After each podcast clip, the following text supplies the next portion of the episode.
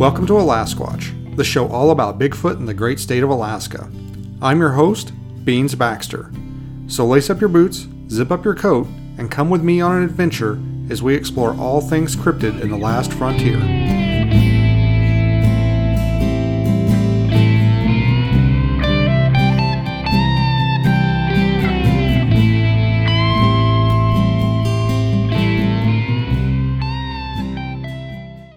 Hey, everybody, and welcome to this, the 2022 Alasquatch Halloween special. And somehow, I'm not quite sure how this evolved, but somehow our Halloween special has come to almost always revolve around movies. And, uh, you know, the, the usual disclaimer uh, applies.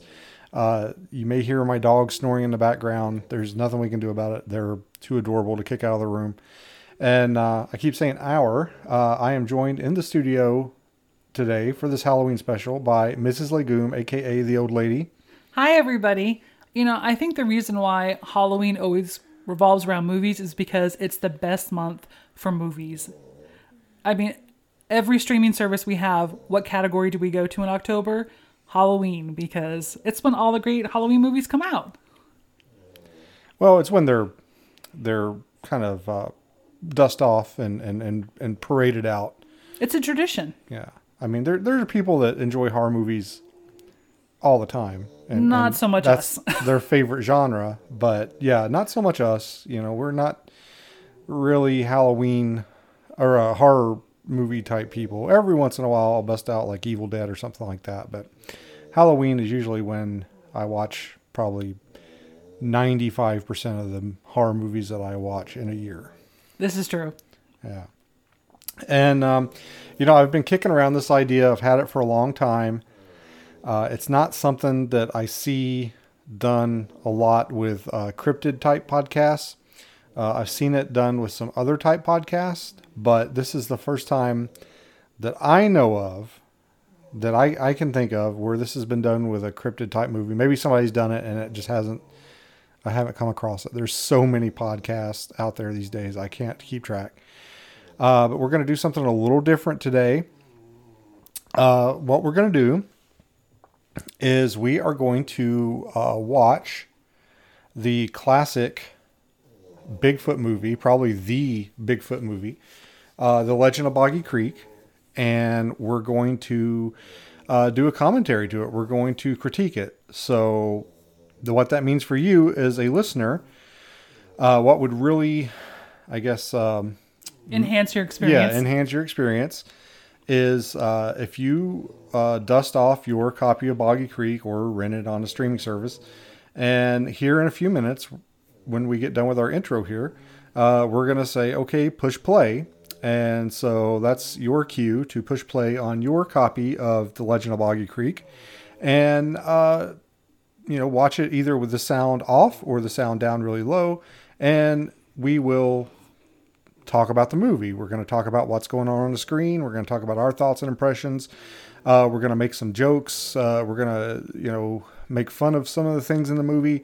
Uh, but also another disclaimer, because this is the world we live in and this is the way things are. Uh, we mean absolutely no disrespect. I love this movie. Love it. Grew up with it. It's part of my DNA. Probably wouldn't be here on this podcast talking about this right now if it wasn't for this movie. Uh, we mean absolutely no disrespect to anybody involved in the movie, anybody appearing in the movie, anybody that uh, helped get the movie made.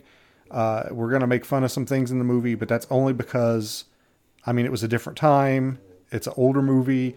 Some of the styles and, and the way things are done and the technology is different today. And to us, it's, it's kind of funny. You know, it's, it's funny the way things ha- uh, were done back then, the way people's hair looked, stuff like that absolutely no disrespect is intended for anybody. It's all jokes. I have to say this is my memes sometimes that I post. It's all jokes, folks. It's just for fun. I'm not serious about any of it. So don't get offended.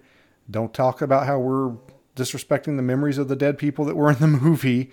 Uh, it's just for fun. Okay. So, end of disclaimer. Let's get back into it. Uh, yeah. Well, I feel like we grew up around Mystery Science Theater, and a huge part of watching these movies when we were younger at least for me, to cope with what I was seeing, is we would joke about it. I remember the first time I watched the movie Grizzly, it was terrifying, and how we could make it through without basically screaming and running away was we would kind of joke about what we were seeing when a severed arm would go flying across the screen you'd have to joke about it because if not it's really scary when you're a kid so um, i think this is at least how i cope with these kind of movies is i riff on them Yeah. Well, and you know, 90% of people, probably 98% of people that are going to hear this, they're going to get it. They're going to they're going to understand. It's it's for fun.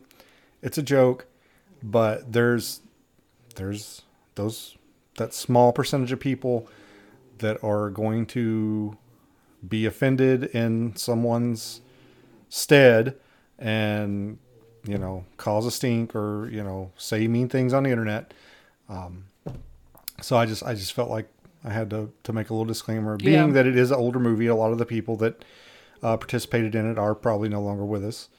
Um, but again, like I said, I love this movie. Grew up with it. Uh, I don't remember the first time I watched it. I don't remember where I saw it. If it was maybe on VHS or if it was it was probably on TV. It was probably on some around Halloween time, some movie special that was shown on TV, and I sat down and watched it, and I'm sure it probably scared scared me silly. Uh, but uh, again, you know, it's one of the things. It's like I said, it's in my DNA. It started. It planted that seed. It got me started to thinking about Bigfoot and cryptids, and you know, just uh, it's part of my Bigfoot heritage, I guess you would say. And it took place in the South, which is where I grew up. So it wasn't. Uh, it brought Bigfoot home. It wasn't just. Uh, it wasn't just a, something in the Nor- Pacific Northwest or in Washington State or up in Canada. It was something that could maybe possibly be around where I lived, and that really um, endeared me to it. See, I don't remember watching it as a kid, but when we sat down together and you made me watch it for the first time, I put it like that. But I'm always willing to watch the Bigfoot movies, but when we sat down together to watch it, I recognized some of the scenes. So I must have seen it when I was younger, which we watched a lot of movies when we were kids. Um, my parents were really good about recording movies that would come on TV onto VHS so we could watch them again. Um, so I did recognize some of it. So I must have seen it when I was a kid, but I don't particularly recall sitting down and watching it as a kid or it being part of our VHS collection. But I'm sure I've seen it because we watched a lot of movies as kids. Yeah, yeah. Like I said, I don't remember the first time I saw it. Um, could have been, could have been on VHS. Could have even been on beta if it was ever on beta. Because I, I think at one point we did have a beta machine. Uh, for those of you that there's, there's, I bet there's somebody listening that doesn't know what a beta is. Uh, beta was kind of, um, you know how there was Blu-rays and DVDs out at the same time. Uh, well, or no, I'm sorry, it was Blu-ray and HD DVDs. Remember those? Um, they were out. They came out about the same time, and well, obviously Blu-ray won, and everything's Blu-ray now. Well, VHS and Beta came out about the same time, and they were both basically video cassettes. And Beta was actually much smaller than a VHS tape. It was probably about half the size, uh, and for whatever reason, VHS dominated the market. So uh, I think it, uh, yeah, it was one of those things where you know you go out, you buy a beta machine, and then you know six months later it's it's uh it's obsolete and everything is VHS. And I remember going into the movie stores and they would have they would have VHS and beta and they'd have the same movie, you know, in both formats. And if they didn't have it in the format you had, you were just out of luck. You couldn't watch it if they have it on VHS and you had a beta or vice versa. Hmm. I do not remember betas. Probably because we didn't have it in my house. We only did VHS. But you know, you're reading uh you're leading this rodeo, but I wasn't sure when you want to get to this point, but I want to make sure in the introduction you talk about the fact that you've actually been to Fouke. Am I saying it right? Yeah. Fouke, Arkansas. Fouke. Let's talk about that Falcon monster. Yeah. um, Yeah, I actually went there a few years ago, um, and I, I thought maybe I'd mention it a little bit, uh, you know, while we're watching the movie and Okay. they're so, showing scenes of the town. But uh, yeah, it's one of the few places uh, that I've actually been to. I kind of made it a point a few years ago to kind of go on like a little uh, Bigfoot tour of the United States, and uh, I was fortunate enough that where I worked, I got sent away a lot for training. I could pick a lot of that training out um, uh, that I wanted to go to as long as it would benefit, you know, the place I worked at. And uh, so a lot of times I would I would pick a place like for instance when I went to Fouke I actually ended up I was in Dallas and um, went to a like a, a training for a few days after the training was over, I took a few days off, you know, added a couple vacation days on to the end of that trip and uh, went to Fouke. So I was fortunate enough to, to get to uh, do stuff like that. I've been to a few other Bigfoot areas and uh, checked it out uh, with very similar uh, tactics. So yeah, uh, been been to Fouke, spent a few days there, and wouldn't wouldn't mind going back. Um, maybe in a, a you know a, a, cooler month. I think I can't remember when I went there. It was like May or something, and it was already like really hot. Mm. Yeah, it looks like it'd be quite a a hot place uh, during the movie. Although everyone is dressed quite warmly, I think. Although I guess the impression is it's supposed to be fall or maybe even winter, but. I did look it up on IMDb. There's not really a lot of info on it, but the description was it's a 1972 docu-style drama about the Fouke monster. So that's about all IMDb will give you about the, yeah. the movie. Well, it was it was made on an extremely low budget. Um, the um, Charles Pierce, the director, I believe he he didn't write the movie, but he came up with the idea to make the movie, and I believe he hired somebody to write it. But um, he made it for about one hundred and sixty thousand dollars, and it made it ended up it's made millions, I guess, you know, after the fact, after it was released. It was hugely popular.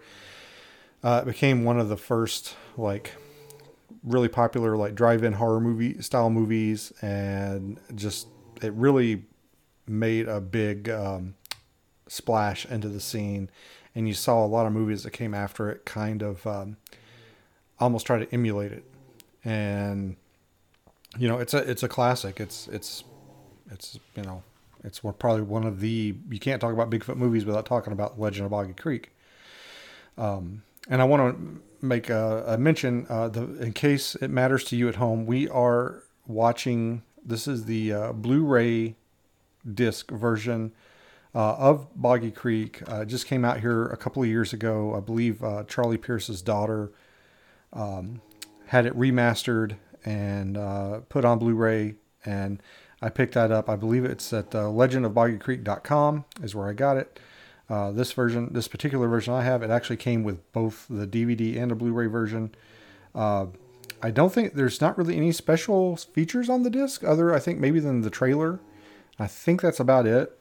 Um, you know, now that I'm thinking about it, man, they should have uh, they should have done like a commentary track with his daughter or something. That would have been. I think there is a commentary track on it, but I think so, but is I don't it? think it's anybody. It might just be one of the producers. I'm trying to remember what what we saw, but um, it comes with subtitles. I recommend watching it with subtitles because some of the terminology they use um, is different and it can be hard to understand sometimes what people are saying, especially some of the audio is a little quieter. So the subtitles can kind of help you hear people a little better, I think, too. So I recommend it with subtitles. Yeah. And uh, I actually was uh, looking at the back of the, the uh, Blu ray here. There's a, um, a uh, quote says there would there would have been no Blair Witch without Legend of Boggy Creek, a wonder of true independent filmmaking. It still packs a punch and that's uh, a quote by Eduardo Sanchez, who is the director of the other, the one of my other favorite Bigfoot movies, Exists. Oh, I love that movie. So, and we're we're gonna have to do that for that movie, maybe next Halloween or or maybe later on. That's one of the movies we watch every Halloween. Is Exists. That one actually, it really scares me. Yeah. So, um, yeah, and actually, uh, on the top of the Blu-ray case here, it also says first official home release, which I'm absolutely positive that I have another DVD copy of this upstairs that I think I bought off Amazon that is probably some kind of bootleg. It must not be for home release. Yeah. but um, anyway, all right. So we're going to uh, get ready to hit play here on our machine. We will tell you when to hit play on yours. And uh, I think we're about ready to get started. Oh, I did want to mention before we get started um, if you enjoy this movie uh, like we do, uh, you really need to pick up The Beast of Boggy Creek, The True Story of the Fouke Monster by Lyle Blackburn. Uh, I believe that's available on his website and on Amazon. Uh, some of the information that I will mention during this commentary was uh, picked up out of this book, out of Lyle's book.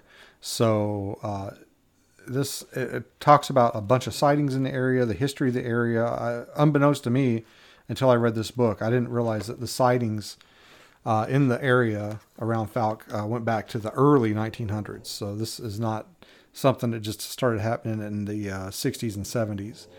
Uh, this was something that was ongoing for a long time in that area. But uh, that book is chock full of information, and a few of the facts that I talk about during our commentary uh, actually came out of Lyle Blackburn's book. All right, all right. So we've got the tra- the uh, not the trailer. What is that thing called? The menu up. Yep. And uh, we have play film selected. We are going to hit play here in just a second. So everybody get ready at home. Get your your DVDs, your Blu-rays in. Your popcorn. Get your popcorn. Get your uh, sound turned lower or off. Put your subtitles on if that's your thing. And we are getting ready to hit play in five, four, three, two, one.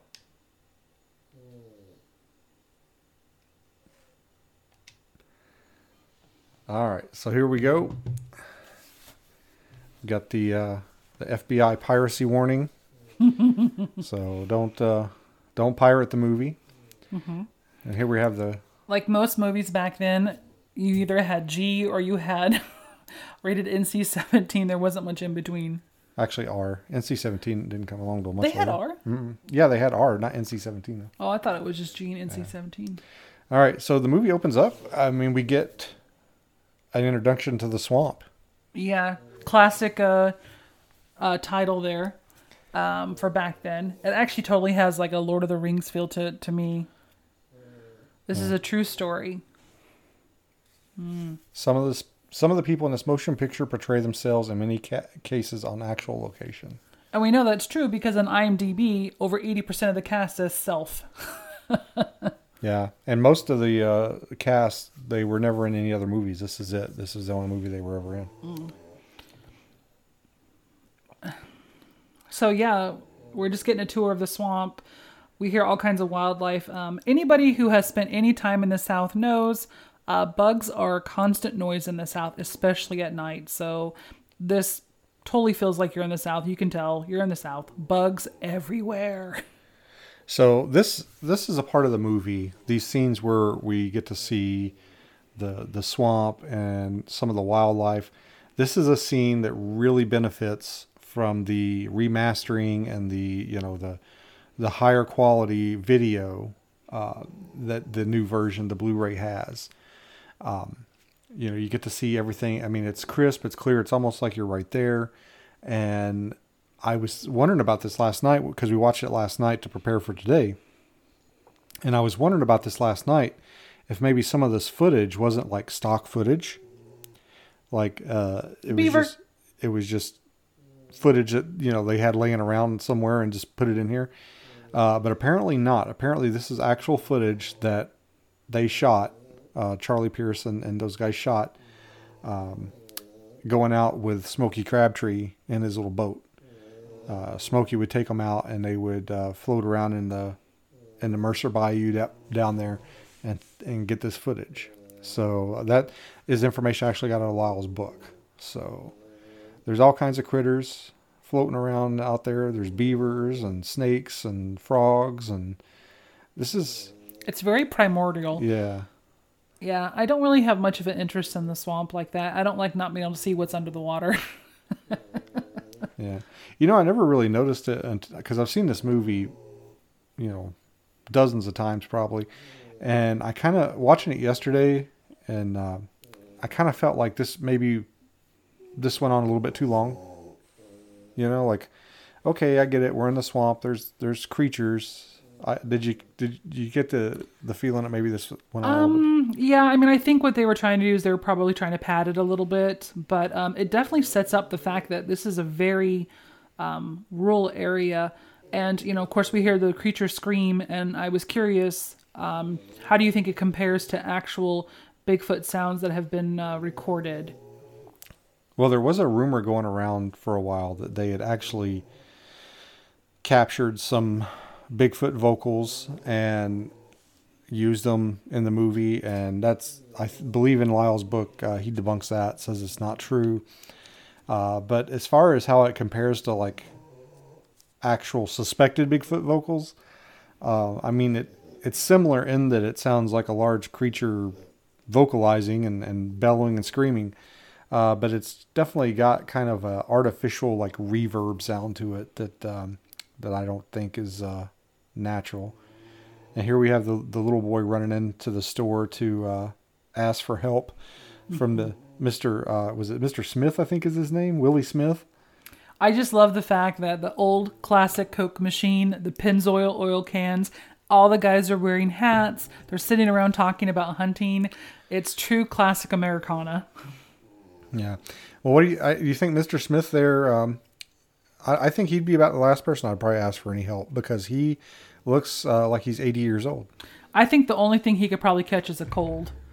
But I also like this part where they're talking about the hairy creature that's being seen. The boy has been sent by his mother to find help. Um, and I believe it indicates here that he's supposed to be seven years old. If you knew there was a scary hairy monster running around, would you send your child, your seven year old child, by itself to go get help from the town? I don't think I would. Yeah, I think.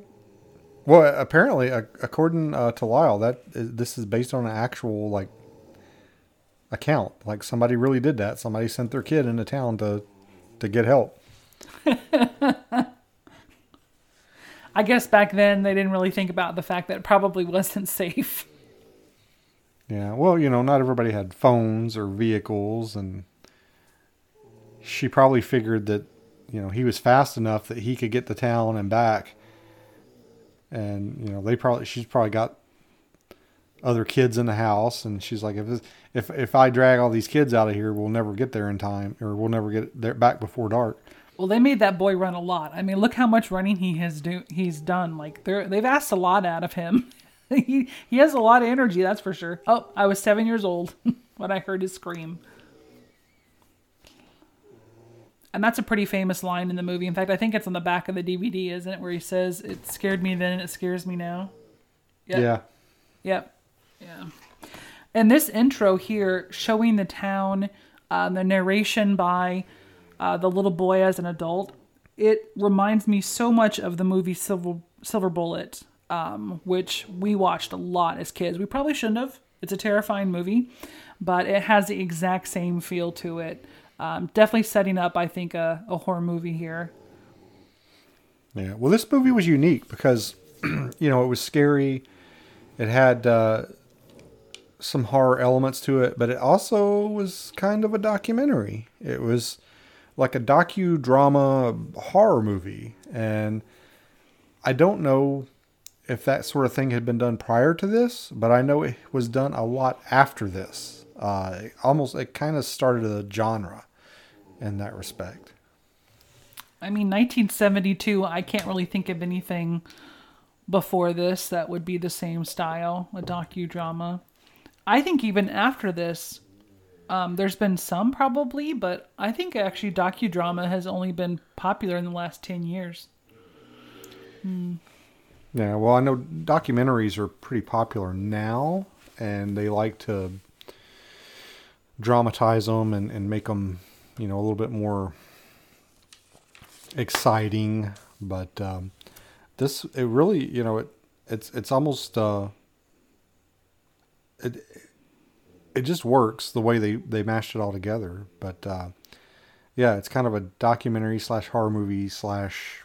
Uh, almost uh, almost research because you know he's interviewing witnesses uh, they're talking to people and here we get our introduction to Fouke it it it looks like it's it kind of reminds me that of when I went there. It, it's almost still laid out that way, kind of with with the a lot of towns in the south look exactly like this Yeah. i mean you can take the people the location and just copy and paste and so many parts of the south look like this still today Although he does say where he's talking about um, how it has several stores, a gas station, and I believe he says hotel in here at one point. Yeah, motel. I there is not a motel there now. I don't believe so, because I had to stay in Texarkana when I went there. I love all the names in this as well. And yeah, it starts off where we meet. We're going to meet this hunter, and I think there's another hunter. So everyone's getting ready to go hunting. Oh, there's a crab tree. That's one of the names that gets mentioned a lot. Do you think he, uh, do you think he grows crab trees? No. Eh. yeah, the crab trees are. Um, Smokey actually wrote a book, I think, called Smokey, Smokey and the Fouke, Monster, or something like that, or Smokey Crabtree and the Fouke Monster. Um, if you notice, a lot of the same names are repeated, like over in different, in different um, respects. Like there's a family, the Wall Ravens. I think they have uh, an encounter at a, that's one of the when the girls are having a sleepover, and then later on somebody talks about the Constable Wall Raven. I think that comes to the Ford House. So there's a lot of the same names that are used in different, um, different aspects. Like sometimes they're witnesses, sometimes they're you know. Uh, like the police and and stuff. It just, uh, you know, it's just like any small town where you have, you just have a certain families that just stick around and they're, they're everywhere. Yeah, multi generational. And it talks here about how Travis Crabtree goes trapping before school. And this is actually quite common in even Alaska. Alaskan kids will go check their traps or they'll go to school. Um, not so much nowadays, but it used to be back in the day. You know, you'd bring your gun with you. And I remember you mentioning, who just threw that dog? Did you see that? yeah. That's, uh, that's actually the old man from the store. That's Mr. Smith. And then look at that. He just points and just starts firing his gun. They asked this guy, they're like, hey, we need you to reenact this. Just start firing. Do you think they gave him blanks? I bet those are real bullets. Probably.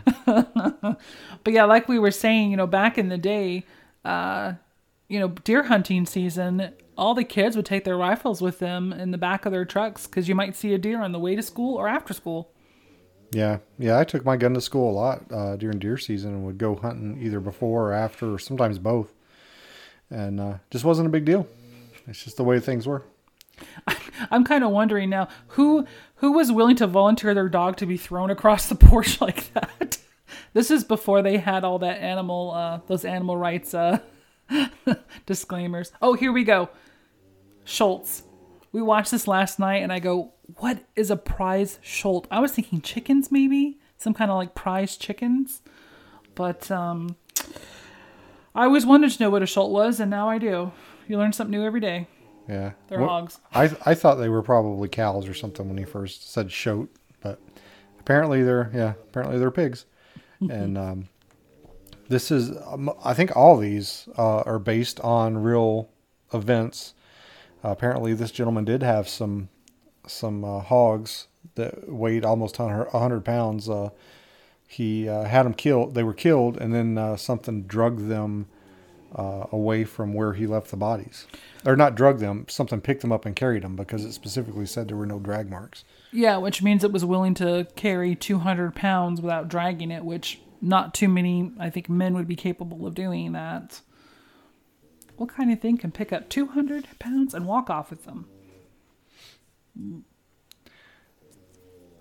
I was kind of surprised at the number of like what appear to be aerial shots in the movie, and I wonder if they're actual aerial shots or if they just had like a um, a crane or a cherry picker or something. Because I think there's a photo in Lyle's book of Charles Pierce like on a on a crane or he's up high on a platform and like shooting down.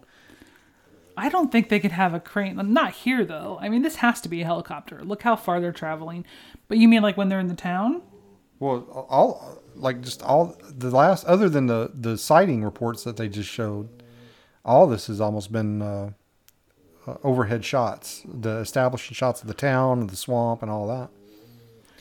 Yeah, I think they were trying to show the network of um, rivers and creeks, how complex the the waterways are here. The Sulphur River bottoms. I have to confess, that's not a very pleasant sounding name. It just sounds to me like it smelled like rotten eggs everywhere. Well, it, it's a swamp, so that's probably how it got its name. Is it? Is that what it smelled like? I don't really remember. I just remember it being. I mean, because I, I actually went there to the Sulphur River bottoms and like walked around a little bit. It's, you know, there there were a couple of shorelines and stuff you could walk down a little bit, but for the most part, you need a boat to get around out there. But I don't remember. I mean, I just remember it smelling like a swamp. I mean, it smelled like, you know, musty water. Uh, what do you call that? Uh, stagnant water and uh, you know, decaying vegetation. Mm. Okay, so now we have a someone spooked that poor cow. you know, I guess um they don't seem to have any guard dogs. Do you notice that? They have hunting dogs in this movie, but you think they would uh, utilize um, livestock guard dogs if they were having these kind of problems. Maybe they were too expensive or they just didn't know about them. You know, back then, I don't know. I see that a lot today on uh, farms. They use um, livestock guard dogs. Okay, here we have Fred Crabtree, another Crabtree, a farmer who hunted a lot, like everybody. Yeah, I think it's funny how in the, this movie you see all these guys they're out hunting and doing outdoor stuff, and they're just wearing like jeans and slacks and patent leather shoes and maybe. Well, where's like their a, knife? Where's their game bag? Like uh, you can tell they were just basically asked to go out in the woods with their gun and you know re- reenact. But really, if you're out hunting, I mean, you got to be more prepared than this. What are you going to do with the meat? Well, I think people back then, I mean, they didn't have the stuff that we have now. I mean, like we, like when I go hunting now, I got you know, I got on like Gore-Tex and like Whisper Quiet clothing and scent lock technology and all this stuff. And back then, you just you just put maybe put on your vest with your ammo in it, and you went, you know, maybe it had a little game pouch in the back for squirrels or something, and then you just went out in the woods. Hmm. That's a hard life. but uh, this this is the encounter where he sees it. He sees the creature, and he says he thinks it was washing its feet in the water. Mm. Mm. Oh yeah, and it says here he thought it might be a man, so he didn't shoot it, which you know I think actually probably is quite common among hunters who might possibly see something that might be Bigfoot out in the woods. Is they're not going to take a shot because you don't know it could be a man in a suit. Yeah, and then here's a uh, the sighting with James Crabtree again out hunting and like slacks and he does have his hunting vest on though. They all definitely have a consistent look, though. I mean, if you okay, squirrel hunting you, is not complicated. You don't really need much to go squirrel hunting. I was just thinking more like turkey hunting or deer hunting. It's a little bit more complex. But we used to go squirrel hunting in Kentucky, and we would just go in our jeans and you know shirt, and you just find a tree, sit down, and wait. Yeah, my dad actually had a hunting vest that was I. It was almost exactly identical to the one that he's wearing. It was pretty similar. But uh, yeah, he pull he pulls out a, he starts smoking. I know that's another thing. If he was hunting like turkey or deer, I don't think you'd be smoking because they'd be able to smell it. But I guess squirrels, he's not too worried about it. Everybody smokes in the South, or at least they used to. It might not be as bad today, but a lot of smoking. yeah. All those tobacco farms. Well, cigarettes are relatively cheap down there, or they were. Um, up here, I don't know what they are now a pack. They're like 12 $13 a pack or something. But down there, I mean, I remember my mom would, this is funny. My mom would send me to the store with like a dollar to get her a pack of cigarettes and I come back with change. I know. I think you just gave away that you're old. Yeah. I bet Bigfoot came out because he wanted a cigarette. He probably has a tobacco addiction, and that's why he keeps coming up to these hunters. He's like, "Hey, can I bum a cigarette?" Well, but, it's funny that you mention that because some of the um, the Colville Indians have mentioned that, that Bigfoot likes tobacco. Oh gosh. yeah. Yeah, actually that's that's like that's not unheard of in, in native culture with the Bigfoot legends. All these hunters think that Bigfoot's coming to to threaten them, but really he just needs his nicotine fix. So, we're you know, the movie it definitely benefits from the uh the the higher definition uh, video where you get to see you know the swamp and the scenery and the wildlife a lot better. But it's almost a it's almost a detriment to the scenes with the creature in it because it definitely looks more like a costume in the scenes where you get to because now you can see it a little bit better. As before in the prior prints of the film it was kind of darker and it was kind of hard to see. But now that it's cleaned up and it's a little bit more pristine it definitely looks more like a, a guy in a costume as opposed to uh, you know a shadowy figure lurking in the darkness You know, I think though because they don't really have any close-ups though, it's not too detrimental to the to the movie. Really, you just see a dark shape. You can tell there's arms, there's legs, but I can't really see fur or anything or eyes or a mouth. So I think maybe they weren't going for those kind of details, just the fact that there was something there. And here we have she's pulling water from a well, which tells me they don't have uh, running water. They probably don't have indoor plumbing, which I'm sure would be quite common uh, back then, especially in such a small place. Um, this doesn't surprise me at all. oh this is your uh, this is your one of your favorite parts coming up here Oh yeah, So this is based on an actual um, actual account, but I guess it was dramatized a little bit for the film.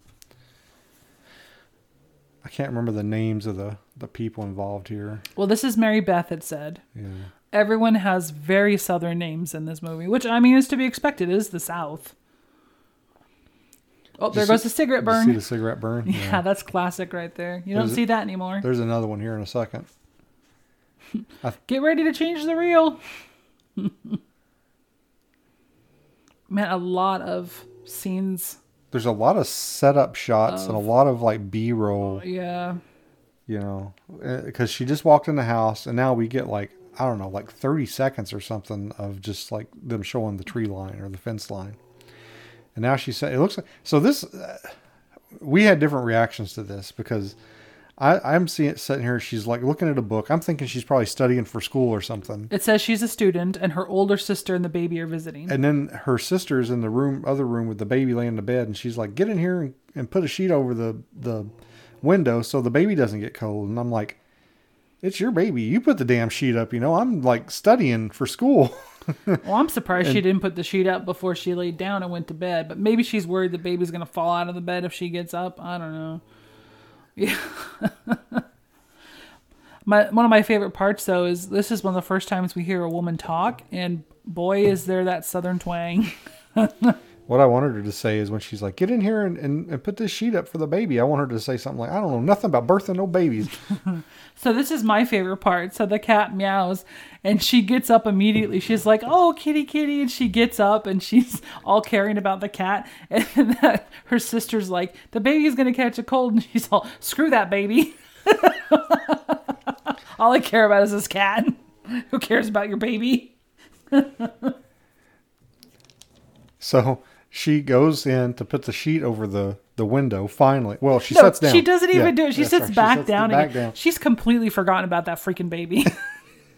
Did you notice the fire too? How blue the flames are? Do you think the fire is really going? I don't think it is. I wondered about that. I wondered if that was an actual fire or if that was like an effect. I mean, that's a blue. That is a blue ass flame, which that means means it's burning super hot. I Yeah. don't think that's real. And why would you have a fire there? I mean, it's so hot already. Although, according to her, there's a draft. well now now the fire looks maybe it's either. I don't know.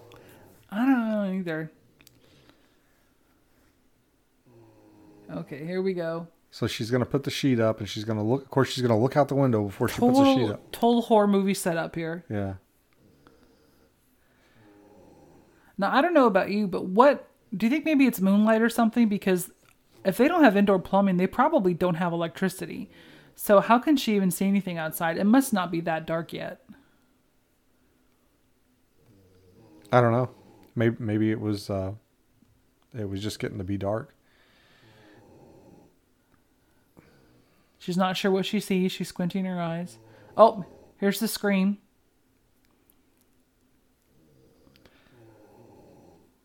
And then they're trying to rouse her, trying to get her up. Like, what? what what's the matter with you? Uh oh, she fainted.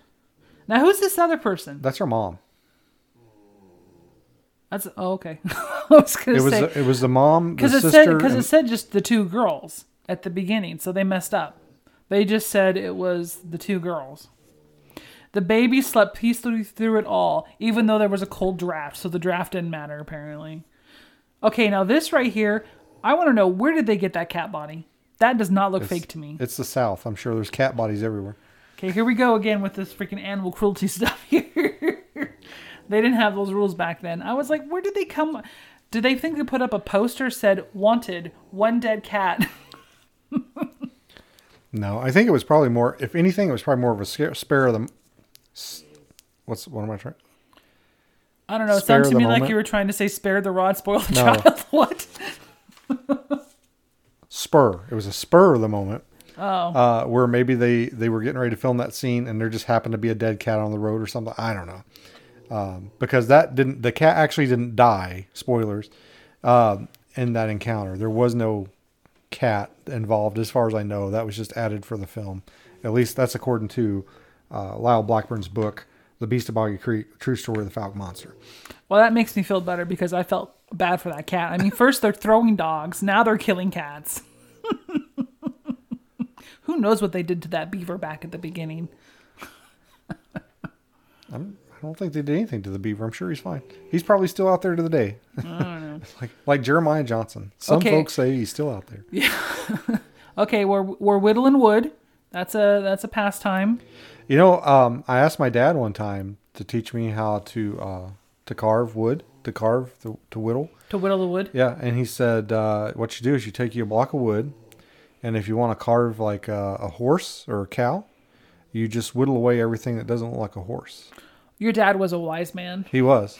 a smart ass, but a wise man. Okay, well, at least he remembered his hunter orange vest. Um, and kids, this is a PSA announcement for you kids out there. It is never a good idea to run with a gun. And it's also never a good idea, even if you don't have a gun, to run in the woods because that's how you trip and impale yourself. You'll put your eye out. You'll totally put your eye out. Yep. Don't run in the woods. And as a kid who ran in the woods a lot, I know this is this is not a good idea because I have fallen and impaled myself on things before. She wears glasses, folks. yeah.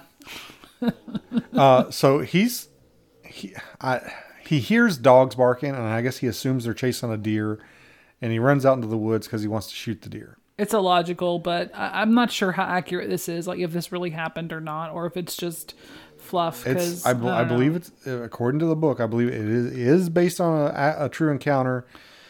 Um, although I think I, I believe this might be a, uh integration of two separate encounters because there was an encounter where uh, a young boy that was out hunting shot at the creature. Okay, it knocks him over. So either it's the shock or the caliber of the weapon that knocked him down. I'm not sure which. I like his hat though. It's a pretty cool hat. It's like a cavalry hat almost. Okay, you can't have a scary movie without a woman or a kid tripping. So uh, I like there how he go. leaves the gun and just totally leaves the gun. He's like, screw the gun. It's holding me back. But they don't even talk about whether or not they ever went back to look for it. The gun. like, did they recover the gun? I'm sure they did. And they talk about how, yeah, because they later on they found two inch saplings turn. Because what had happened was the the creature surprised the boy. The boy shot at the creature and ran off. So apparently the the creature uh, got angry and, and smashed some stuff in the forest. I would too. I mean, this little brat just shot me. I mean, two inch saplings, you know, that's not super small, but I mean, I think we could probably break two inch saplings. So here we have the scene where they're organizing the The posse. the posse, the hunt. This is this is where some of my favorite outfits are. I mean, you got that guy in like a looks, what looks like a tan like trench coat, and then there's like a guy in a green like waistcoat with a red hat. There's a guy in green pants. Yeah, not much gun discipline going on too much. I mean, I'm sure they're just not thinking about it. I like how all the dogs is just ropes. I mean, why not? I feel like that was probably a thing where they're like, "Oh, bring the dogs," and then they brought the dogs, but they didn't bring any any leashes or ropes, and then somebody like had to run to the hardware store and just buy some rope for it because they all have all the dogs and all the owners have the exact it's the exact same like it's this clean white rope. That's a good observation So, right there. I'm I'm guessing they probably just gave everybody s- links of the same rope. Yeah, because usually um, you'd want leather because a rope like that, if the dog pulls, it's going to burn your hand. At least we usually use leather. Oh, we even got horses. I didn't notice the horse last night. And look at, oh my God, it's the Marlboro man. He's got the cigarette hanging out of his mouth. He's on his horse. He's got his cowboy hat. Hmm. The men on horseback swept across the woodlands along the creek areas.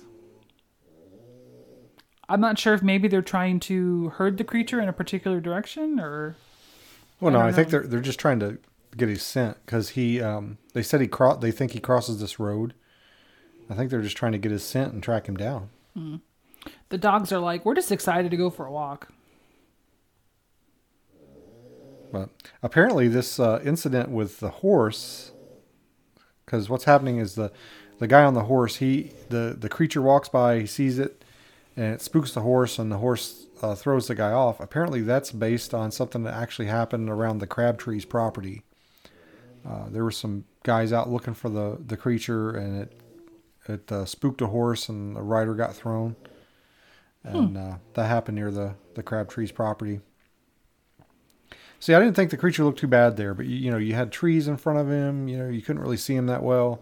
But there's a couple of scenes where, you, I mean, it's they're just split seconds, but you don't, but you get a, a little bit better look at him, and and you can kind of tell it's kind of like a mishmash of like, you know, fake, like hair and stuff. But uh, you know, in the in the old school, the grainier version, it was a lot harder to to make out the details.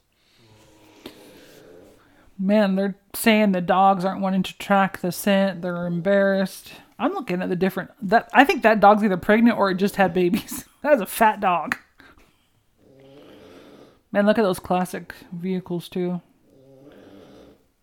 Definitely from the 70s. Yeah, there's an old International Scout that's going to pop up here in a second, and it's got a camper on it.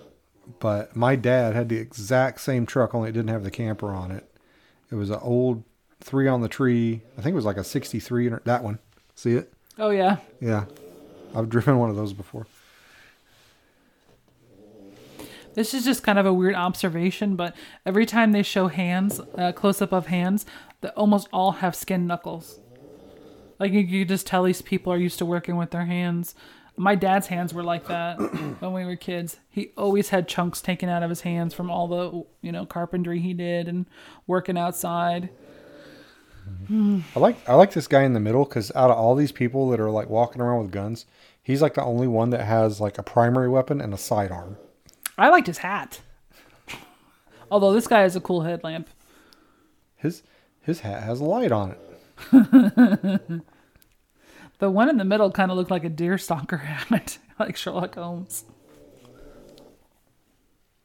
No, that's a welding hat. This looks a lot like Kentucky.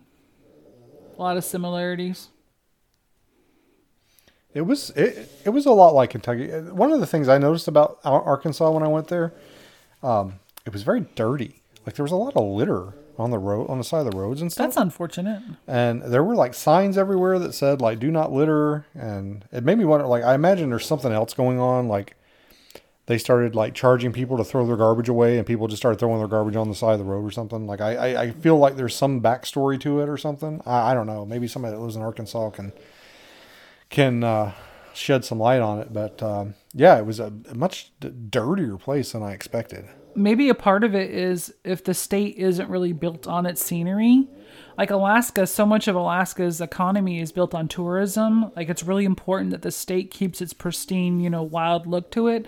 So they're very particular about litter here in Alaska, and Alaskans in general, I think, are are pretty anti-litter and uh, every spring you know they get posses together and everyone cleans the highways you know any litter along the highways that might have developed but oh here we go singing and the singing is done by the director Yeah, this, in my opinion, this is the weakest part of the film because it seems like it. There's actually like two songs. One where they talk about like how awesome the swamp is and how lonely the monster is, and then they go into the um, the song about Travis Crabtree. Okay, we're not there yet because I have a comment about that song. But yeah, it almost feels to me like um, the whole first part of this movie was just the introduction, and then now they they're actually going to start the movie, and that kind of gives me this feeling. But the the singing, oh, there's that beaver again. The singing also reminds me. See, I told of, you was uh, okay. the old um, Lord of the Rings and Hobbit cartoons from when I was a kid. They have like they sing the introductions and stuff like that, but um, it does kind of interrupt the flow of the movie. I'm like, why is he singing here?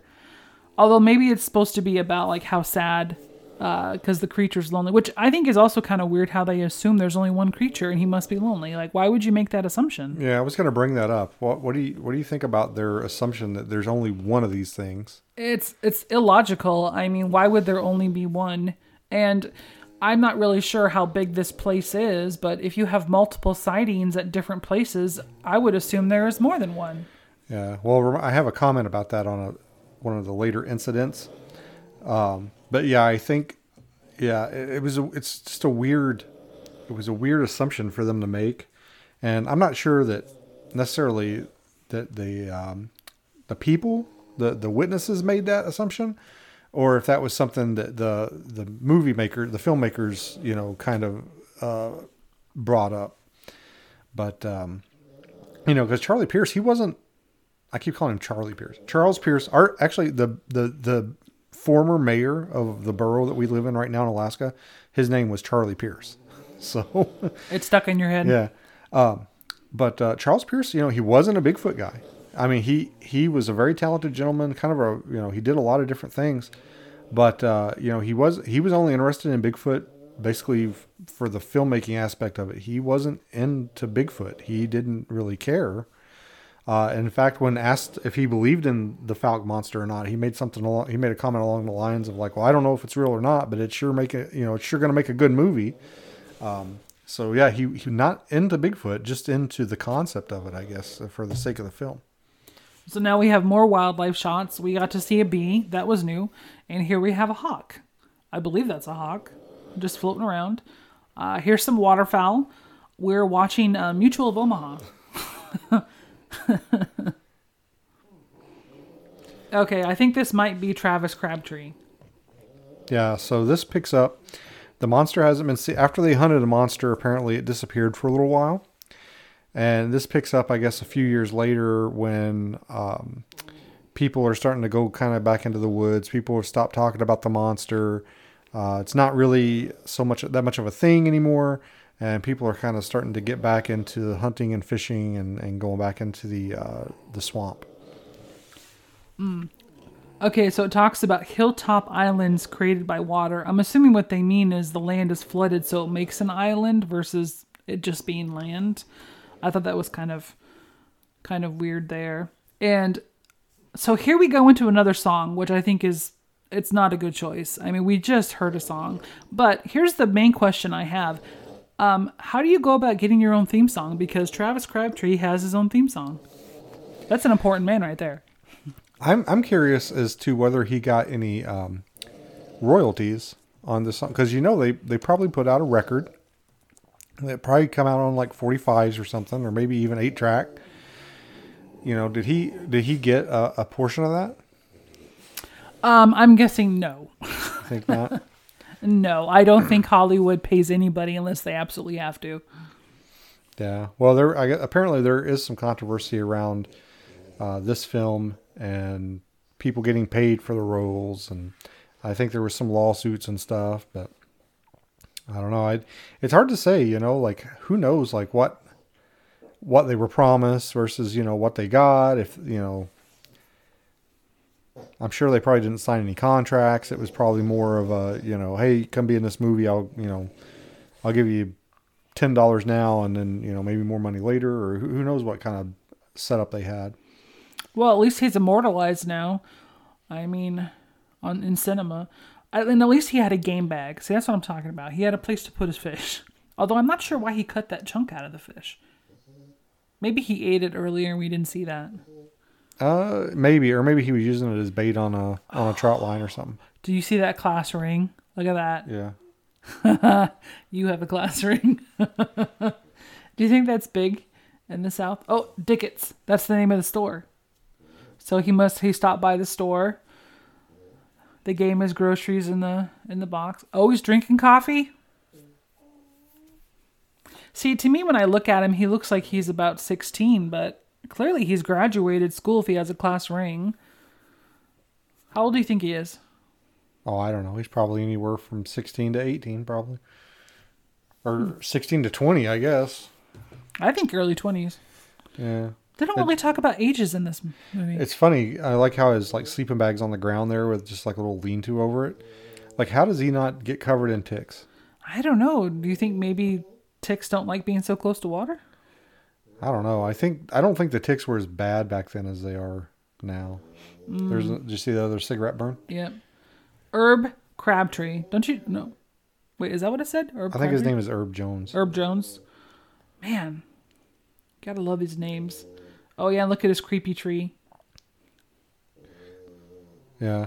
So uh, this is a gentleman that lives out in the swamp, um, and I guess did for, I'm assuming for his pretty much his entire life. Um, Lyle mentions in the book how this area, if you know where this place is, you can still find it, but it's been reclaimed by the swamp. So I'm assuming it's either uh, all grown up or maybe even the buildings are gone now. I don't know, but uh, this gentleman lived out in the middle of nowhere. Uh, he kind of reminds me of uh, I had an uncle Milton that was my grandfather's brother, so I guess he was my great uncle.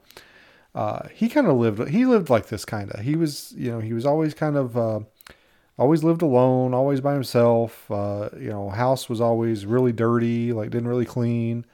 You know, his front yard, he he he smoked, and uh, so he'd light his cigarettes or his pipe. I think he pipe. Maybe he smoked a pipe.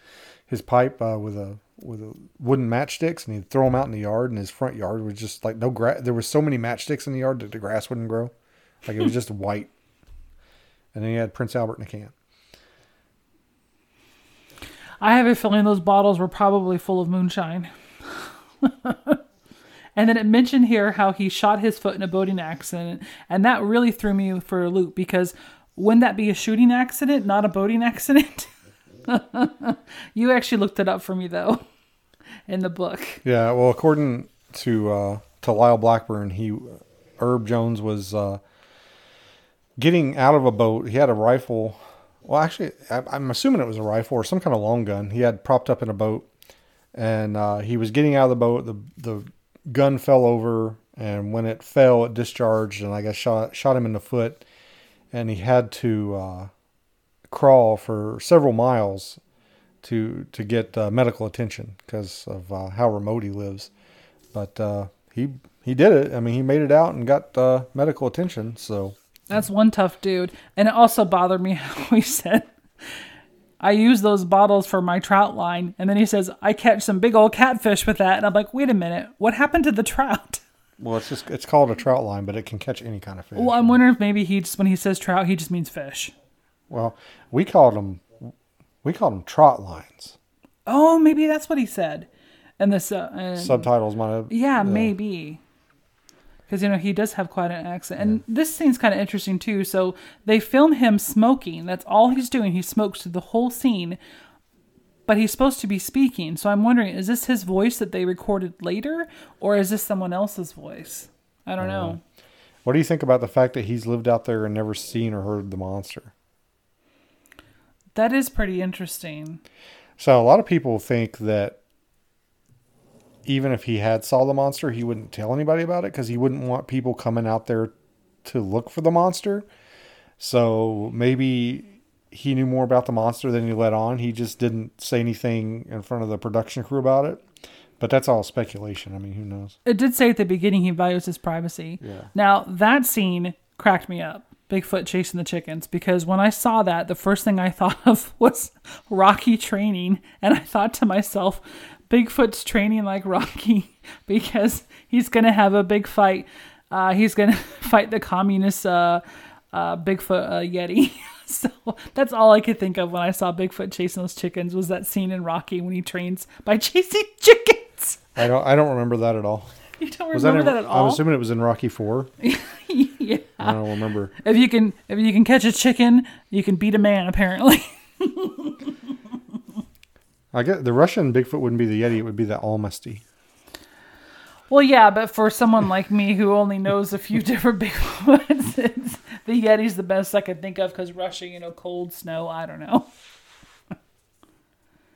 Oh, what do we have here? A dead horse? It looked like. I think that was a cow. Oh, really? Looked like a horse to me. Yeah. Well, this is an interesting uh, observation they make because they're saying that basically every dead animal that was found after the the creature started being seen again, like every dead animal was blamed on him, and um, that's that's something you see a lot. Like basically, okay, there's Bigfoot activity in this area. I found a dead animal, so therefore Bigfoot. Yeah, and it says they found this track in the the bean field. I wonder how they were able to find a track and all that. I mean, that ground is not very easily to spot a print. And then it also made me wonder. Um, have there been any other prints besides in Fouke, Arkansas, that has three toes? I don't know. I think most most people that are familiar with the case, I think, kind of dismiss the three three toed tracks. I think that although there there's no explanation for them, I think most people believe most grounded researchers believe that the three toed tracks were probably a hoax. I don't I don't remember if Lyles ever came out and said that or if he's just kind of alluded to it. Maybe it's possible it had five toes, but it all the weight wasn't on that one. I mean, it, it's possible. It's just the print only had three toes, but it actually had five toes. Only Yeah. three of them came out. Yeah, it's uh it's kind of weird. I I don't know. I don't know what to think about it. And you know, people say like, "Oh, well, you know, maybe that it's because of inbreeding or whatever," but um inbreeding actually uh, leads is more likely to lead to extra digits, not less digits. Or yeah, clubbed clubbed feet. Plus, I don't think inbreeding is common in wild creatures. I mean, isn't it pretty much only found in Homo sapiens? Uh no, it's it's definitely possible in in other animals. But I don't think it's it happens often. If it does, it's so infrequent. Um, it doesn't seem to affect genetics of animals like it does in people. Well, what what what it is is, you know, if you have if you only have like a, a small area, if like there's a population of animals that are trapped in a small area, they're probably going to inbreed. Just just because like they have no other options. But uh, they've actually found uh, recently that um, creatures can survive in, in uh, fewer numbers than you know they originally thought because they used to say like oh well you need a population of you know at least x amount of animals to prevent uh, inbreeding and now they've uh, they've kind of scaled back those numbers a little bit uh, to say that well no they can survive in, in fewer numbers uh, and not have uh, negative uh, a negative impact from inbreeding um, basically until they get into like a uh, population spiral where they're just like they have no other choice and then that's when you see like a lot of the negative effects from inbreeding come through. Those are in unique situations, though, where an area. I, I don't think nature usually makes mistakes. So you're using the word trapped. I think traditionally inbreeding isn't an issue in wild animals, unless there's yeah circumstances they can't control. But although if Bigfoot's supposed to be an intelligent bipedal primate, I mean perhaps it would be willing to inbreed like humans did at certain points in history. so interesting fact he keep you know they, they keep mentioning the fact that he always follows the creeks which is actually something that a lot of um, modern researchers have kind of kind of come to discover and, and, and hypothesize is that yeah it seems like uh, a lot of times these small creeks and, and offshoots from larger uh, bodies of water uh, will be the location of, of activity and sightings. But uh, I actually when you're driving down the highway there when you drive outside of Fouke i think it's like two miles or something you actually cross boggy creek. Well most of the little creeks and waterways there have signs just regular road signs where there's a metal you know pole sticking out of the ground and a green aluminum or metal sign that has the name of the, the creek or whatever. Well the boggy creek sign is a metal sign that's affixed it's imprinted in the bridge the little bridge that goes over boggy creek and they had to do that because so many people kept stealing the signs Yeah, I've got that problem here on one of my roads. Everyone who lives in the village has the name of the road, so they keep stealing the sign. um, it makes sense to me that a creature, especially an omnivore or a predator, would use stick close to creeks because that's where prey is. Prey has to drink, prey goes to water to drink. So I think most predators probably hang out. So this is the the scene where the kids come and they they're they're yelling for their grandpa. They want their grandpa to come and see the monster. And their mom is like, "No, grandpa's taking a taking a nap. You know, don't wake him up." And they're like, "Well, you come see, you come see." So they start they drag they're literally dragging their mom out of the house to go see the monster. What and we were talking about this scene last night, so because it's just so weird tonally. So positive sounding, ha- like skippity doo dah, la la la. We're so happy. They're they're playing Tra-la-la. yeah, they're playing this like upbeat, like happy go lucky music. The kids are skipping, you know, they've got their mom by the hand, they're dragging her out in the woods to show her where the monster is, and it's almost like this like Look how far they're going. it's it's kind of like this like happy like oh, you know, this little magical scene, we're together, we're doing stuff as a family, we're to go look at the monster and the kids are laughing and smiling and pointing and and uh, you know, the mom's annoyed, she doesn't want to be out there. Uh, and then and then there's just this really weird like tonal shift where it goes from like la la la happy happy to like just utter terror. Apparently, it didn't leave, even though the kids had to go all the way back to the house and then back again. So so it like steps out from behind a tree. Everybody starts screaming. Yep, everyone screams. And what what does the mom say here? What does she say? She, she's like, "Run! It'll or it'll get you, or it'll grab you, or something like that." She, he'll get you. Go run. She's awful at running, by the way.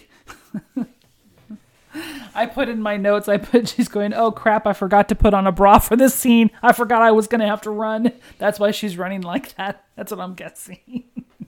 it's a it's a funny scene. Cinematically, it's funny. yeah. So- Cheesy horror movie kind of. So there's like there's like two or three roadside crossings they cover, like sightings that happen. And this, by the way, this movie, a lot of these scenes or these um, sightings that they cover happened within the last year. So I mean, this was really very topical for the time. Like I mean, this a lot of the stuff that happened um, happened just a, a year before they filmed. So a lot of these witnesses, you know, they're fresh witnesses. It just happened just recently Um, the the end of the film, the the the Ford house, uh, there was uh, some newspaper coverage of that, and that's basically, I guess, what um, Charles Pierce saw. He saw the the newspaper coverage for it, and that's kind of what inspired him to, I guess, make the movie. Now this looks like the South here. Look at that. The trailer just off the little country road. I mean, that looks like a lot of places. Oh yeah, this term bunking party. I'd never heard of that before, a bunking party. That was new. Apparently, that it's just a term for sleepover, I guess. Yeah, as the style of the time. now, I would argue here that all the creature wanted from these girls was to get his hair did. I mean, he sees they're having such a great time, and he has a hard time keeping his hair under control in this swamp. So uh, he needs some assistance with that. And they misunderstood him. They all have bright blue eyes, too. Look at that. Well, how much you want to bet they're all cousins? Really, we're gonna go there. Well, look at it. They all have these bright blue eyes. They're quite pretty eyes. It's striking. I mean, it's pretty rare blue eyes, but all of them have it. and similar features. I would argue it. They're cousins.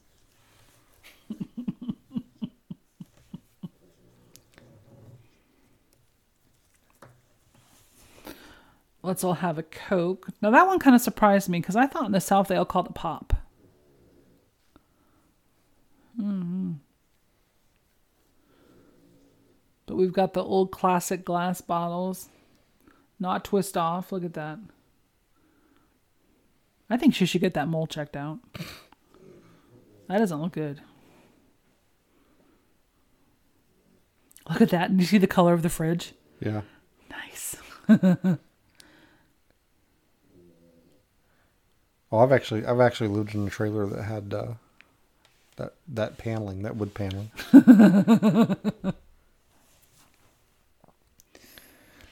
So apparently they all have boyfriends, but the boyfriends all went to the game in Texarkana. If I had to guess, I'm gonna guess football game. Okay, here we have the close up of the eyes, and they're all looking around. Now we're going back to more classical horror movie film. Oh, the lamp has the plastic on it. Yep, look at that. That's familiar. So they're hearing something outside the trailer. It sounds like um, I think breathing or, or shuffling around. And now they're they're screaming. They're, they're telling the girl that lives there to get the gun, get the gun, and uh, they're they're lucky. They're lucky they didn't shoot some. They're lucky they didn't shoot their freaking hair curlers off because they don't seem to know what they're doing. And then in typical, the guns are as far away from the the bullets as possible, and then they can't get it loaded. But even if they managed to get it loaded, I think they would have themselves a boating accident like that other guy did.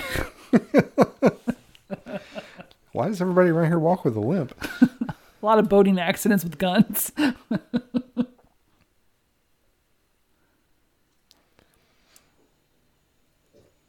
So they've got the gun loaded or attempted to load it, and they're they're sending one of them. One of them's like, "I'm gonna go look," and they're like, "Don't look, don't look." And she's like, uh, and she's gonna walk up and look out the window, and then she's gonna scream. A lot of people looking out windows and screaming. yeah, don't, doesn't she know? You never look. And this is one of the first times they did a still scene like that. I think that's the first time this has happened where they did the still scene. Free, it's freeze frame. Oh, okay. Is that what that's called? Yeah. oh, she- he smashed flower pots. Oh.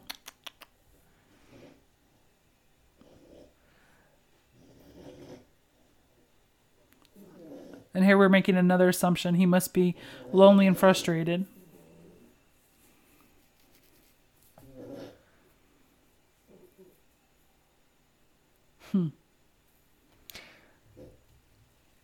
So apparently, all this happens in one night. He like terrorized the girls in the trailer. Now he's like wrestling a dog.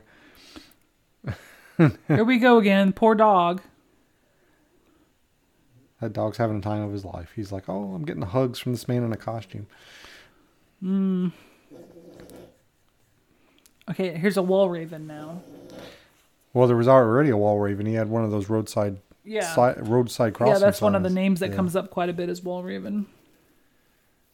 This is the guy that got his his dogs uh, killed. That he had tied up outside. Oh yeah, this part. I had my two good dogs tied up right there behind the house, and I was like, okay, where do you keep your bad dogs in? If that's where you keep your good dogs, where are the bad dogs? And if you have a good dog, good dogs, why would you keep them outside? Why wouldn't you keep them inside? Especially when they say they hear the creature like all the time. It's like you know there's this creature running around. You have these good dogs. I'm assuming probably expensive hunting dogs or something, prize dogs. I'm gonna keep them tied outside where they can't do anything to defend themselves. So this guy, um, he basically says like he's gonna get the monster for killing his dogs. But that's a lot. I mean, we never see him again. We never hear. I want to. They need to make a movie about him and his quest to to, to find the monster that killed his dogs. Make a make a Taken type movie. You know, Liam Neeson's after the creature that killed his dogs. He skinned one of the dogs and he wears it like a like a cloak. John Wick. There you go. John Wick He's, style movie. John Wick Fouke. The monster didn't have the decency to kill his bad dogs. He killed the good dogs. So here we're introduced to the uh, the Ford family, and what this situation is is there's two couples, the Fords, and uh, I believe it's the I believe the name in the movie is Tucker, but I think the guy's actual name was Taylor. But the Fords and the Tuckers uh, move into this house together, and the two guys are working at a local ranch, and they're gone quite a bit. And the uh, the wives and the kids live in the house together, and uh, they're just getting moved in and just getting settled in, and uh, this house in Fouke here. Hmm. I wonder if they were from the area at all. I mean, what, who would come to Fouke, Arkansas, even if it was for work on a cattle ranch? I wonder if they're, you know, somewhere from nearby, or it's just kind of odd to me. How did you find a place to live back then? Do you think? It's not like they advertise in the paper. Do you think? Yeah, you just you get a local paper. You'd have hmm. to you'd have to take time off work, drive to the area, buy a paper. okay, there's a little dog. Do you see that? They didn't say Yeah. anything about a dog, and I don't think we see that little dog again. It probably gets sacrificed just like all the others. So I believe that this night the the women are home alone and they hear something walking around the porch, and I believe there's a the, I think the doorknob gets gets turned, but uh, I'm Yeah. I'm actually surprised the door's even locked. I guess the only re- the probably only reason it's even locked is because they're there by themselves.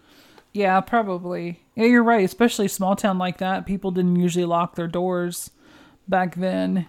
But yeah, maybe it's because they're new to the area. They don't really know anybody, and it's just the women and the children. That's kind of a consistency there. These people who get terrorized in their homes, it's usually because there's only women and children. Yeah. And well, I remember, you know, growing up in the, I grew up in a town a little bit bigger than Fouke, but not much. And, uh, we never, for the, for the longest time, we didn't lock our doors. Like we never locked our doors. And, um, one night, um, somebody come and stole the batteries out of our V, out of our car and truck, my, my mom's car and my dad's truck that was parked outside. And um, ever since then, we locked our door after that happened. Hmm. I wonder who would have done that. Oh, look at that dress. Wow. I wonder who would have done that in such a small town. I'm sure it's somebody you knew. You guys knew. Um, I think they actually, it was, it was, I think they actually caught him. I think it was, um they, they had been doing it for a while and like going around and like, and it wasn't like today where you had like Crime Stoppers and the internet and, you know, somebody could be like, oh, hey, you know, some, you know, check your, check your, uh, your cars because somebody's going around stealing batteries. It was, you know, things had to travel by word of mouth or not at all. And um, apparently it was something that they were going around and doing in different uh, towns, you know, in a small area. And Put that chair under the door. How much you want to bet that door opens out, not in? I think it opens in. See, now this is interesting. Do you know if it actually confirms in the book that the Bigfoot, the report was he did try the doorknob? Because that's quite an intelligent thing to do. I don't know. I've often wondered about that because you hear people say things like that, like, oh, the door. It, but I wonder if it's not just shaking the doorknob, if it's actually trying to turn it. Because I wonder, like, okay, are they smart enough to see people go in and out of doors and know, like, I have to touch this for the door to work, but I don't know how to, you know, like, I have to touch it to get in, but I don't know how to manipulate it. Hmm. You know what I'm saying? Yeah. Let it be known these women also have bright blue eyes. More cousins. Everyone has blue eyes. This is another thing. If you think there's a creature or a person outside, I think at this point you think they think it's a person. They haven't seen any sign of a creature, so they think it's a person. I am not stepping foot outside of that house. It's like just lock the doors and stay inside. But they're willing to leave to go to the landlords. Sometimes I wonder about people's decisions. Yeah, well, I think in in uh, reality they didn't go to the landlords. They like there was a house across the street, and they like went over there. I think Oh, wasn't that remote? no, That's interesting. so the landlord he comes over, he he checks around, he doesn't see anything. He says he's going to come back and check on them.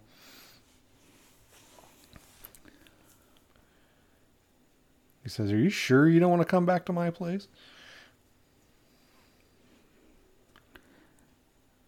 See, I don't understand. They were so scared earlier, scared enough to leave, and then they're like, nah, we're fine. We'll just go back in. It's fine that you didn't find anything. It's like, it doesn't make any sense to me. I'd be like, yes, I want you to stay till they're freaking come back. Apparently, they don't have any kind of weapons. They're married to the only two guys that don't hunt in this movie. Yeah. Well, I was just He's you got were- a pistol in his pants. I was just thinking you were asking like where they came where they probably came from. I'm I'm guessing they probably came from Texas.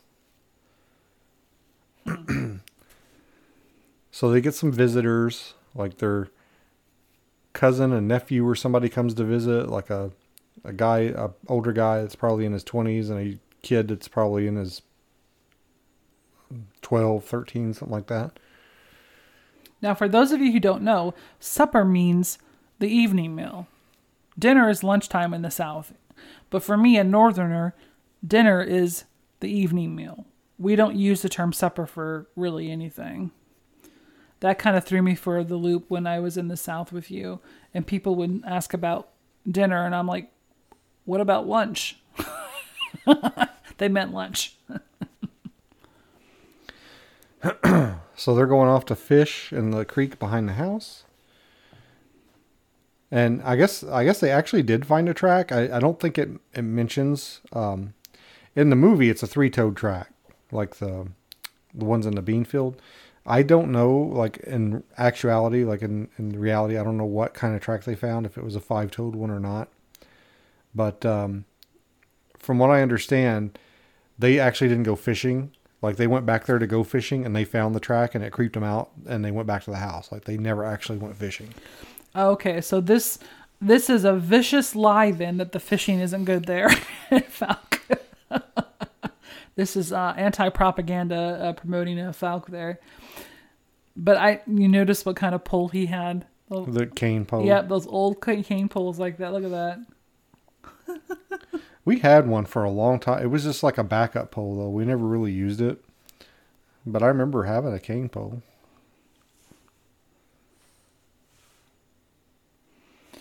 Look how big that bank is. That just goes to show you that potentially at times the river comes all the way there to those top of those those trees that are up there. I mean, that's quite an increase in uh, feet there. Yeah. I don't know what time of year this is. It, I think the actual incident happened in like May, but I mean this looks like it was filmed in, you know, The like fall. The fall or maybe even winter. So this is one of the worst replicas of tracks I've ever seen. It doesn't make any sense to me. It looks like they took three hot dogs for the toes and pushed them in the dirt. And then the the heel of the print is so far back and it's not very wide. It just looks like a regular person. See, look at that. It, it doesn't make it any doesn't- sense. It's not doesn't- very good. Yeah. Like they didn't try. And then they say, look at the size of the print, but it'd be kind of interesting to see some kind of scale. But they don't provide any.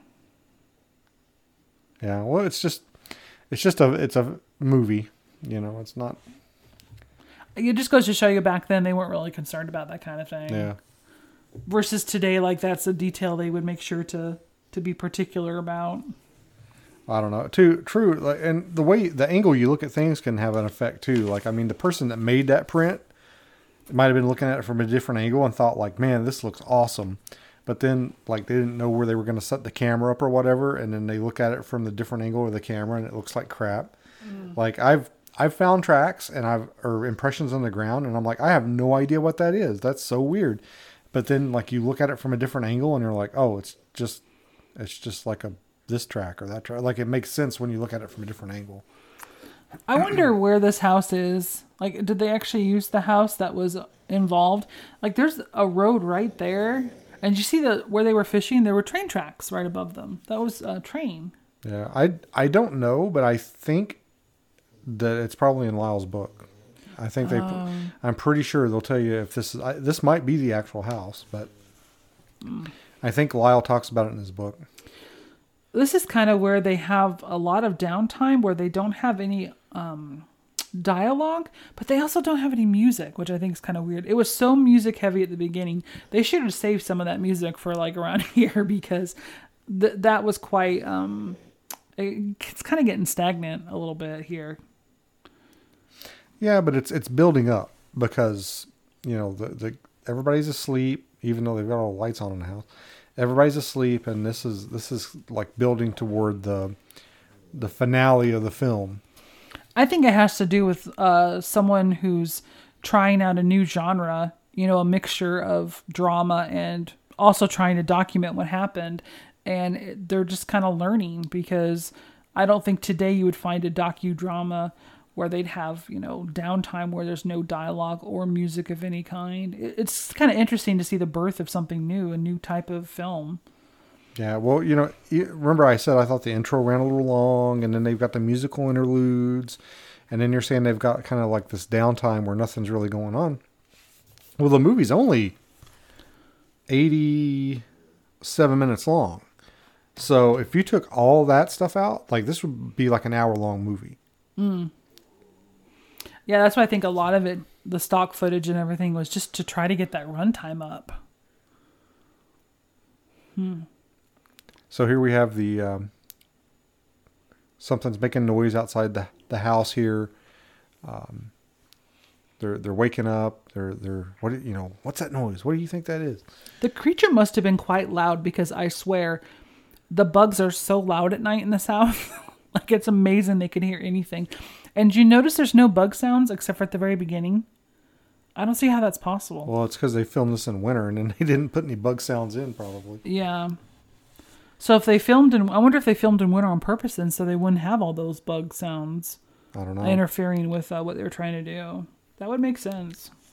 I don't know. I'm pretty. I'm pretty sure in Lyle's book it talks about like when they filmed. And I don't remember. I don't have it directly in front of me, but it gives like the dates basically they filmed. So it, if I, I think it was around winter time or fall time, but uh, but I, if I remember correctly, this happened in like May or June of the year before when they filmed. Okay, so he's like, "Be quiet! I hear something." So they immediately start talking. That's pretty typical. And then now she's telling the kid to go get the kids while they all stand around and listen, which is illogical to me. Okay, now he has brown eyes. first brown eyed person I've seen so far. Okay, here we go. The monster's outside of the house. I seen him. He's coming around the porch. Oh, here we go. The chair that saves the day So every time. I thought for that to work, the chair had to be at like an angle. It does. So I mean, they're just setting the chair in front of the door. Basically, their whole plan is that Bigfoot will trip over that when he comes crashing through that door. They're gonna trip him to death. Well, you know, most accidents happen within three miles home. of the home. Yeah. So at this point, they still think it's just a man. Like they're not. I don't think they're suspecting a creature at this point. So the the guys show up, the men show up. So in in uh in reality, the one of the ladies here wrote a letter after this movie came out. She wrote a letter to the one of the local newspapers and basically said, you know, like the movie was dramatized. This is what really happened. So apparently, in real life, the night this happened, the guys were never at work. They were at home that night. That makes a big difference. Well, I was wondering. I'm like, why on earth would you stand outside thinking that there's either a mysterious man or a creature outside? It's like let's all stand outside and talk about it where we're vulnerable. So, so they're standing around. They're outside. They're talking. One of them makes the decision to go to the landlord's and borrow his gun. And um, so two of them, one of the guys stays with the girls, and uh, two of the guys go to get the gun. And well, there's frogs and stuff croaking. It says. Yeah, but no bugs. And uh, Bobby uh, was fastening his pants. I just now realized that uh, he has very few scenes where his pants are on completely in this movie. the man's constantly half dressed. So they they show back up with the gun. They're gonna um, and that's something something like they just they just they show up. They've got the gun and they just go in the house. Like that door didn't even latch. There, you could see light between the. you think the you would think and the they would go look around a little bit. They're like, okay, we got the gun. Let's check the perimeter or something. But uh, so they're getting ready to go to bed again. They're all kind of sitting around, and this is when it reaches through the window. It's like, ooh, I like that fabric. He likes the couch. This was a really, really creepy scene, and it seems like it's kind of go. It's going after him. Was his name Fred? I His name was. Bobby. Bobby. And it's because he keeps running around with his pants down. no, that would scare the crap out of me. If I was on a couch like that and something reached through, I mean, it's amazing he didn't crap himself, to be honest. that would be terrifying. It definitely seems like it's escalating into a, more of a classic horror horror movie. People in a house, creatures outside. It's terrorizing them. So they're definitely got that vibe. they're shining a light out in the woods. They see something. They're gonna fire some shots at it. They at least I mean they do give out some warnings. You know they're like, hey, say something or I'm gonna shoot you. They don't just start blindly firing into the woods. So Yeah. So he's got peer pressure. He's being told to shoot. shoot them, shoot them. Shoot him, shoot him. And then from the house, the women and children are all screaming. So, uh, yeah, everyone knows their roles. so you know, I was uh, listening to Lyle give a presentation about this, and I just I just got hit with this freaking like realization, and I actually talked to him about it, and he was like, I could tell he was kind of like, "Huh, you're right. This is almost beat for beat." The, exactly the same as the Kelly Hopkinsville uh, goblin encounter where there's people in the house. This thing comes around, starts like trying to get in, you know, looking in the windows and stuff. They go outside, they shoot at it. Uh, it comes back. They shoot at some more. They go uh, get police. The police come. They look around, nothing. The police leave. It comes back.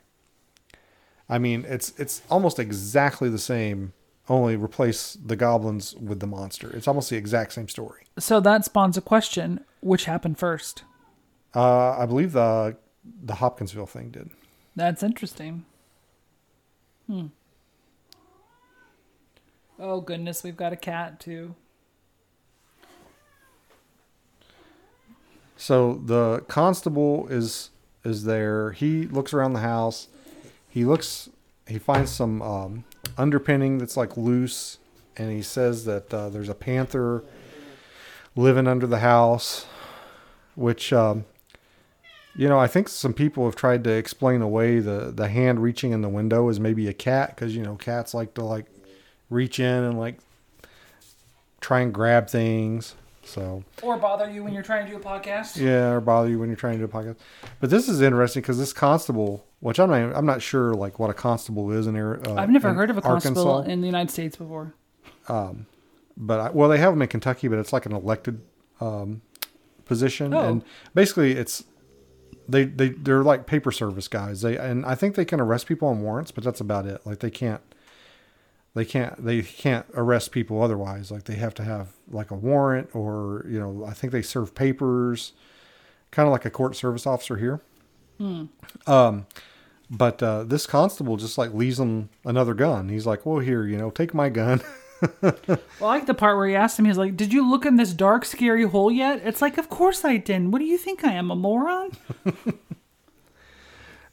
So now they've got the two guns. Everybody's settled it. Now this scene, this scene is terrifying because Bobby goes in to use the bathroom. He sets on the toilet. The pants come off. The pants come down, and through the window comes an arm. And that, I mean, to me, that is like terrifying because I mean, that's like when you're going to the bathroom. That's like when you're at your most vulnerable. You know. I can actually tell you it is terrifying because the house I grew up in, we had one bathroom and the toilet had a window that was at um you know eye level like you could see and where we lived we had no neighbors around us it was all woods and you would just look to the side while you're on the toilet and you would just see nothingness or the forest. It was so scary as a child to deal with. And I remember before um, seeing eye shine, and now it turns out it was an owl.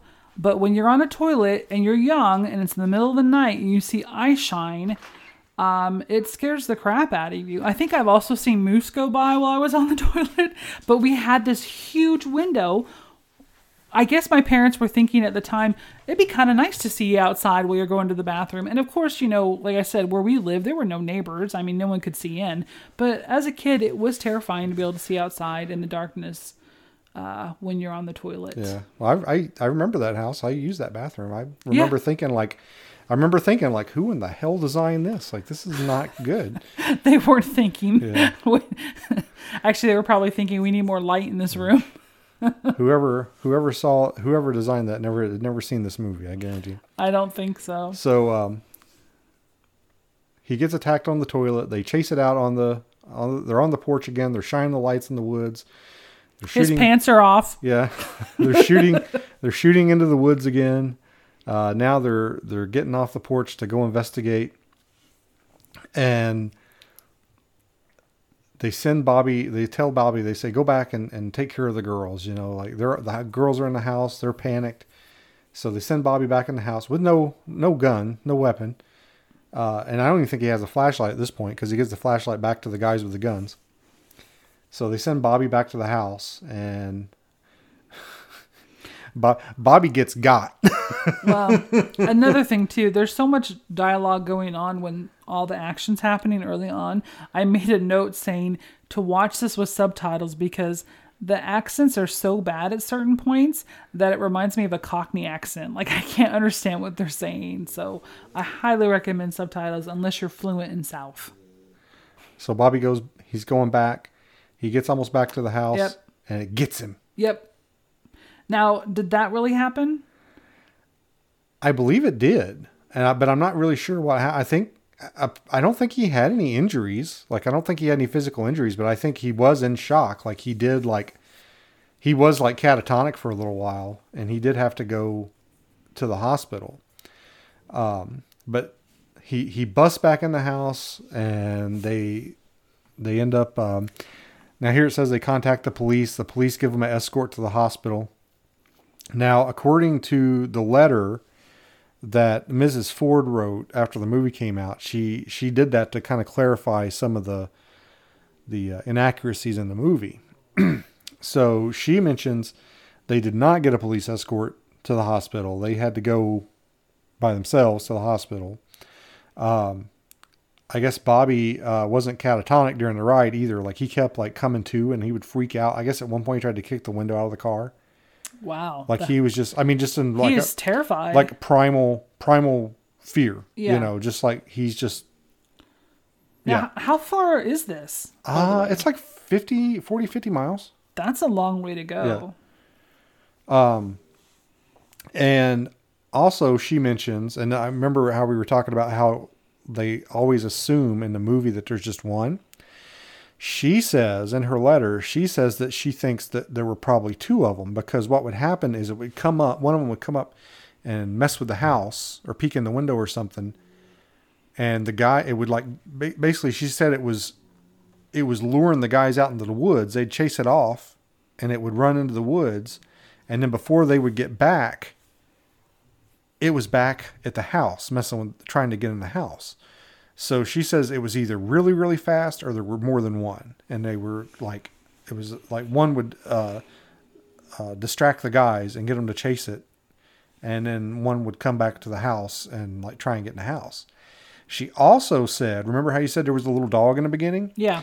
she thinks that it was trying to get to their dog because she said whatever room the dog was in that the creature that's the room that the creature was messing with or like trying to get in or like tapping on the window or whatever So it wasn't Bobby. It was after. It was after the dog. well that's what she says in her letter however i wonder like was the dog in the room with one of the girls or one of the kids you know was it not just the dog was there somebody else in the room like was the dog in a room by itself at one time where the creature was trying to get to it or was it in the room with people you know was it one of the girls or one of the kids or you know i think um, one of the girl one of the couples didn't have a kid yet but the girl was pregnant Oh, that's interesting because it specifically said they both had kids. Yeah, they they the, they didn't have kids when they moved in, but the the one of the couples was pregnant with a kid.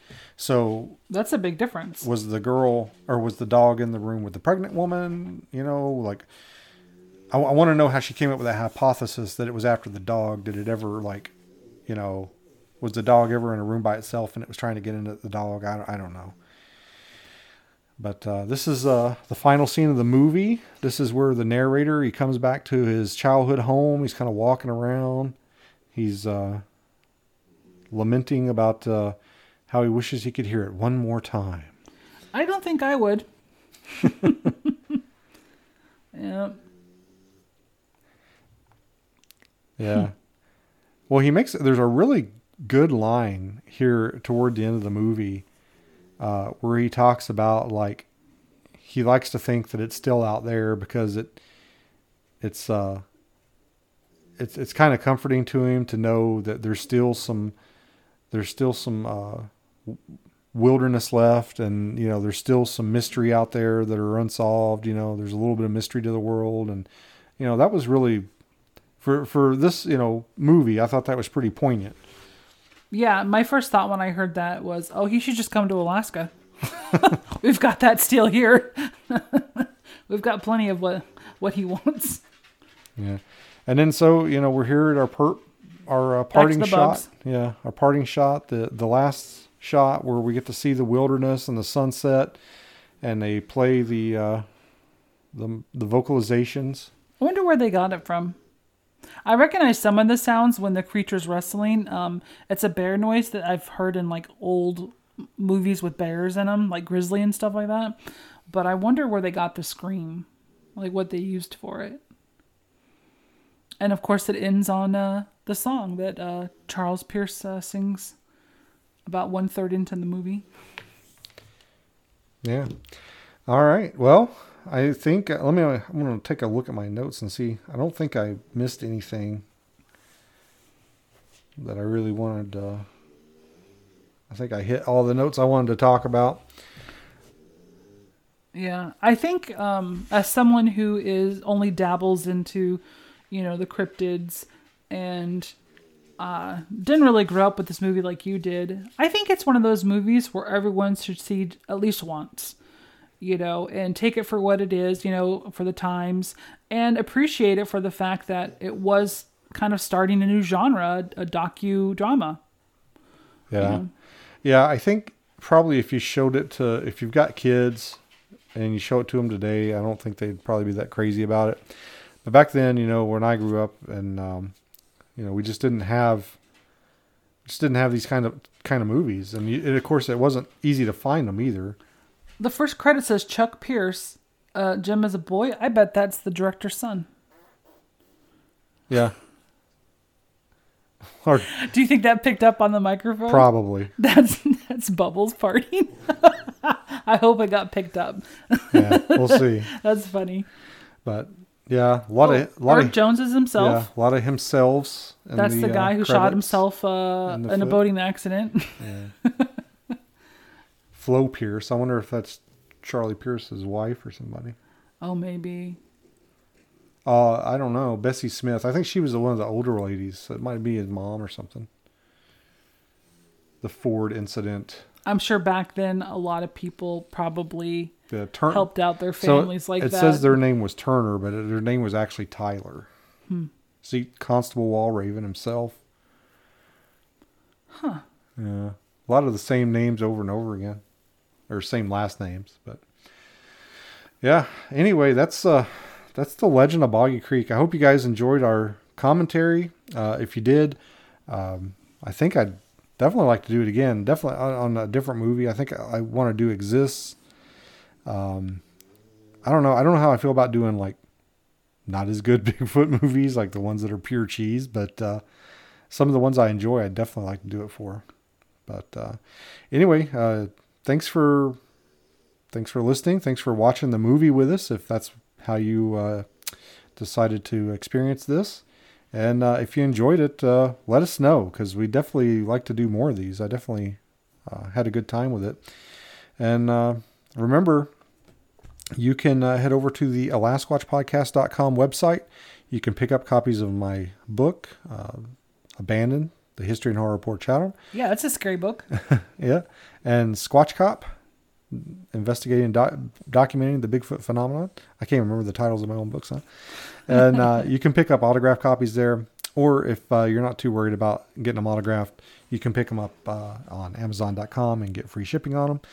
And uh, just uh, take a look at the website, the Alasquatch Podcast website. We've got some other little knickknacks and cool little things on there magnet stickers. Uh, what else have we got on there?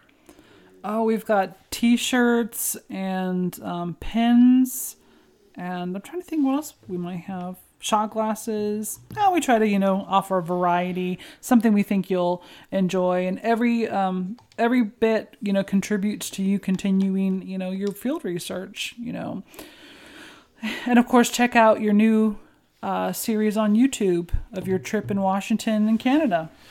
Yeah, that's true. Uh, the next episode's going to be dropping here in a couple of days on Friday.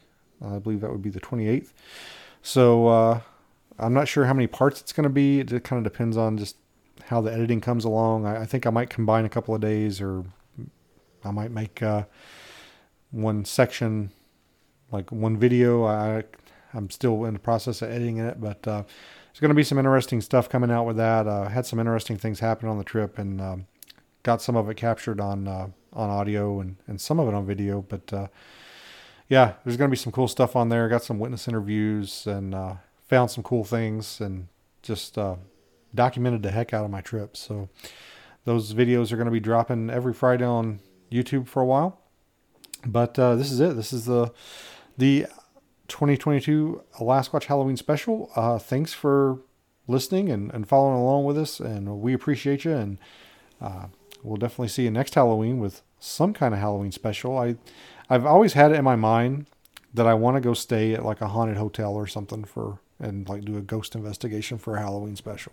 Well, we kind of did. We stayed at the Lowe Hotel, Lowe Hotel in uh, Point Pleasant.